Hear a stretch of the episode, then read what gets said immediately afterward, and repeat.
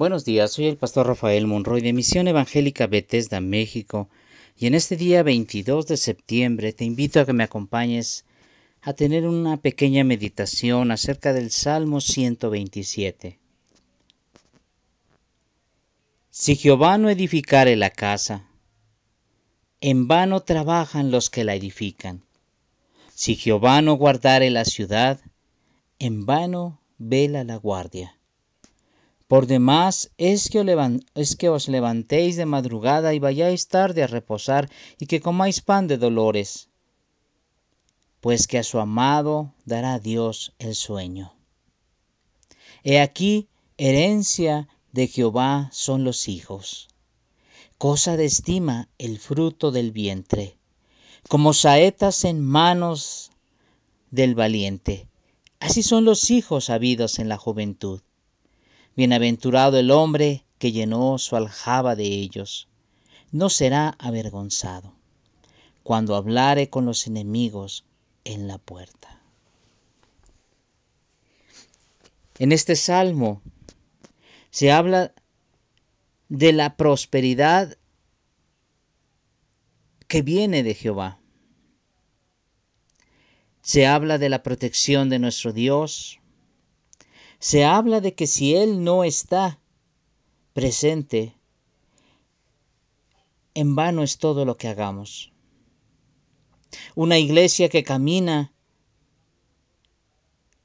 sin Dios ha perdido la dirección y deja de ser iglesia, porque ha perdido la presencia de Dios. Tú y yo no podemos trabajar y trabajar y trabajar y afanarnos en esta vida sin que Dios esté presente en nuestra vida.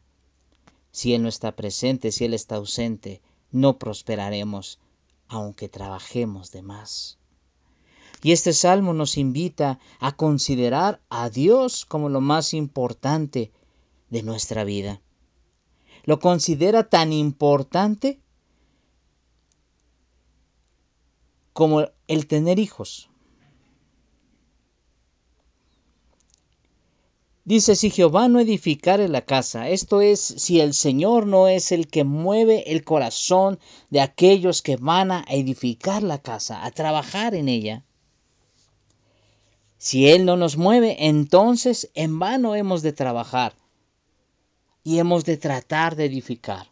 En vano hemos, de tratar de predicar el Evangelio. En vano hemos de tratar de poder dar consejería.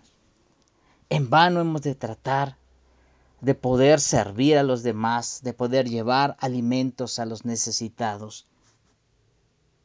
En vano, en vano, en vano. ¿Trabajaremos? Si el Señor no edifica su casa. Así como también de nada sirve que esté la guardia, la Guardia Nacional trabajando, la policía, los federales, los estatales, los municipales y los privados. En vano velan si Dios no guardare la ciudad.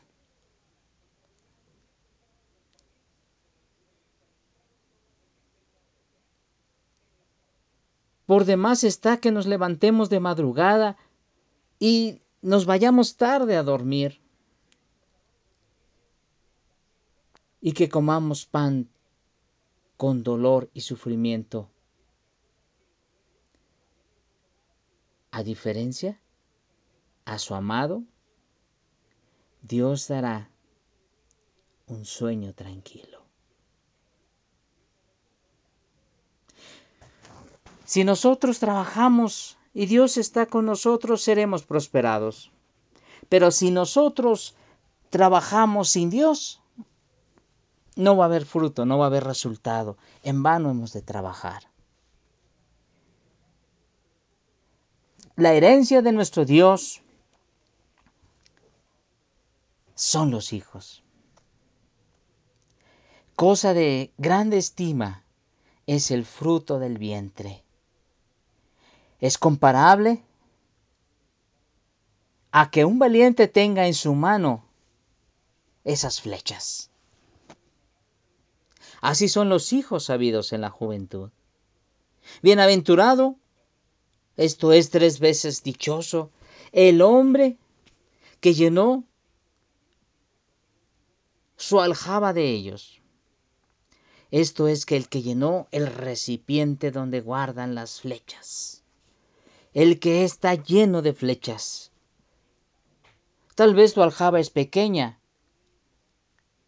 y tienes dos hijos. Gloria a Dios, la llenaste con dos. Tal vez tú tienes siete hijos. Gloria a Dios porque tu aljaba es más grande y tienes siete hijos y esos siete hijos llenan tu aljaba. Pero recuerda que esos hijos son como esas flechas que van a ser apuntadas por un valiente. Y ese valiente eres tú. De tal manera que tú eres el que va a dirigir la vida de sus hijos. No son el resultado tus hijos de lo que sucede con la sociedad. No son el resultado de lo que aprenden en la escuela.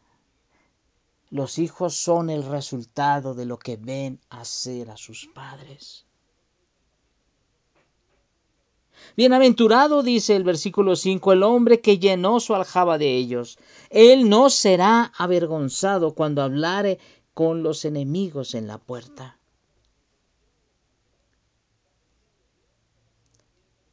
Pero también el hablar con los enemigos requiere valentía y requiere sabiduría.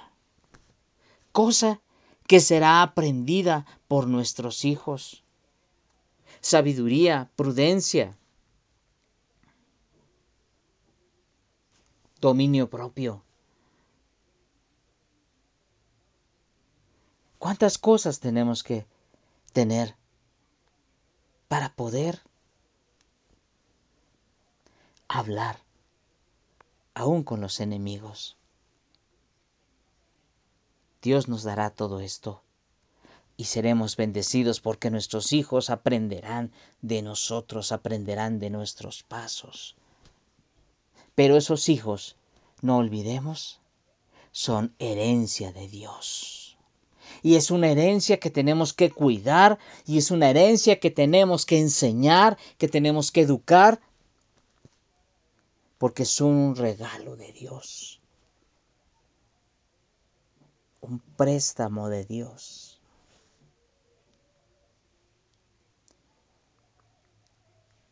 Por eso tenemos que edificar nuestra casa con el primer fundamento que es tener a Cristo Jesús en nuestra vida. Si tú has rechazado al Señor, si tú te has alejado de Dios, yo te invito a que a que reflexiones. Nada podemos hacer si el Señor no está con nosotros. Nada podremos lograr. Trabajaremos en vano si Dios no está con nosotros. Por eso es mejor buscar primeramente el reino de Dios y su justicia, y todo lo demás vendrá por añadidura. Si tú trabajas sin Dios, tus ganancias van a ser mínimas. Pero si tú buscas primero el reino de Dios y su justicia y luego trabajas, todo lo que hagas en tu mano, dice el Señor, prosperará, porque Dios edificará tu casa y tu trabajo rendirá fruto. Que Dios te bendiga en este día y multiplique el fruto de tu trabajo.